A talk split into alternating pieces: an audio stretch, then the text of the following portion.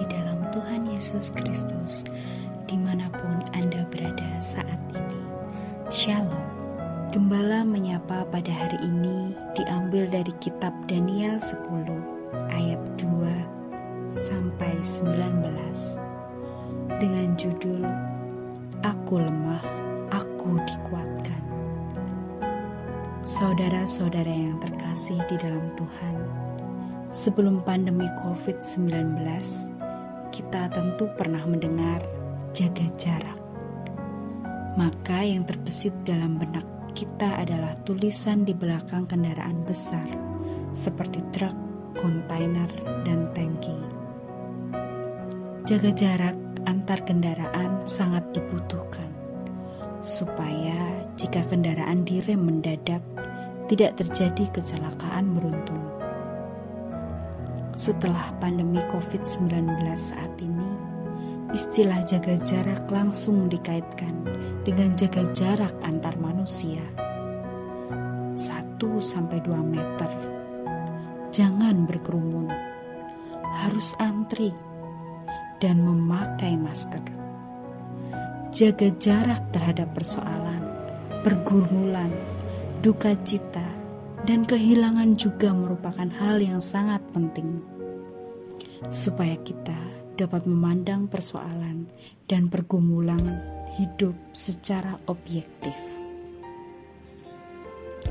Jika kita tidak menjaga jarak, kita akan terus-menerus menghadapi persoalan, pergumulan, duka cita, dan kehilangan itu secara emosional, sehingga kita tidak bisa keluar, tidak bisa berpikir, dan tidak bisa menemukan sesuatu dari dalamnya. Pada kisah Daniel diceritakan bahwa saat Daniel berkabung tiga minggu penuh, makanan yang sedap tidak dimakan. Daging dan anggur tidak masuk ke dalam mulutnya dan tidak berurap sampai berlalu tiga minggu penuh. Di saat itulah Daniel melihat seseorang berpakaian lenan dan berikat pinggang emas dari ufas. Ketika melihat penglihatan yang besar itu, hilanglah kekuatannya. Dia jatuh tersungkur tak berdaya dan pingsan.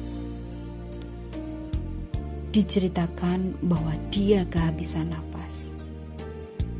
Di saat Daniel dalam keadaan lemah, dan tidak berdaya. Justru Daniel menemukan kekuatan. Tuhan Allah ada pada dirinya. Karena Allah sangat mencintainya.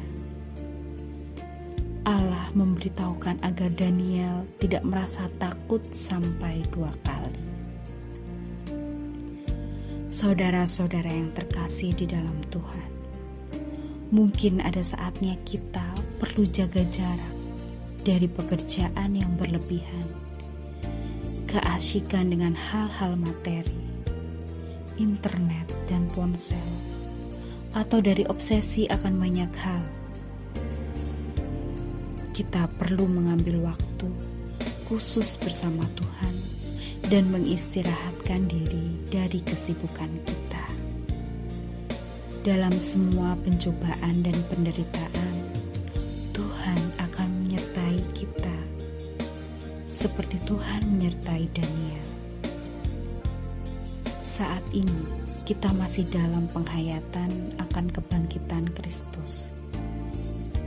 Dialah Tuhan yang hidup, yang telah menyelamatkan kita. Saudara-saudara yang terkasih dalam Tuhan, selamat menjaga jarak dari persoalan dan pergumulan hidup karena sekalipun kita lemah, kita menjadi kuat oleh kuasa Tuhan Yesus. Tuhan